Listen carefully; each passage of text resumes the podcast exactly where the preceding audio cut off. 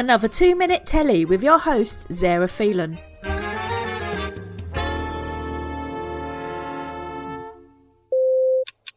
I don't know what it is about Stephen King film and TV adaptations. They very rarely translate from the page to the screen with any real zeal or even triumph. Apple TV's latest series, Lisey's Story, starring Julianne Moore and Clive Owen, and directed by acclaimed director Pablo Larraín, who directed 2016's Jackie, which again I hated, so I should have known better, can be added to that long list of disappointments with this wasted snooze fest. For six out of the eight episodes, I just stared at the screen blankly, without an inkling of a clue what the hell was going on. One minute we are in flashback territory, witnessing the bizarre love story between Lisey, played by Julianne Moore, and her now dead husband and acclaimed author Scott Landon, played by Clive Owen, and his abusive and weird childhood. The next, Lisey finds herself batting off harassment not only from the publisher for her dead husband's work, but a crazed fan, played by Dane DeHaan, who is intent on harming her one way or another just so she can release his works. Then we go off on the strand with her mentally ill sister housed in a mental institution, while her physical body is the only one in the room, her spirit, shall we say, is in the realm of what seems to be the dead. It's a bleak and somber rock pool type place where no one can speak or make a sound, or they will come for you. Who? I have no bloody idea. But Scott is there trying to guide Lisey in the living world with a bunch of clues for God knows what. She does, however, seem to have this ability to jump between the two worlds. Confused? Yep, you should be. So what I gathered is a toss up for a supernatural threat and a very real insane threat, but despite the odd moments of gratuitous violence, with a bit of puzzle solving shoehorned in between the constant mind numbing flashbacks,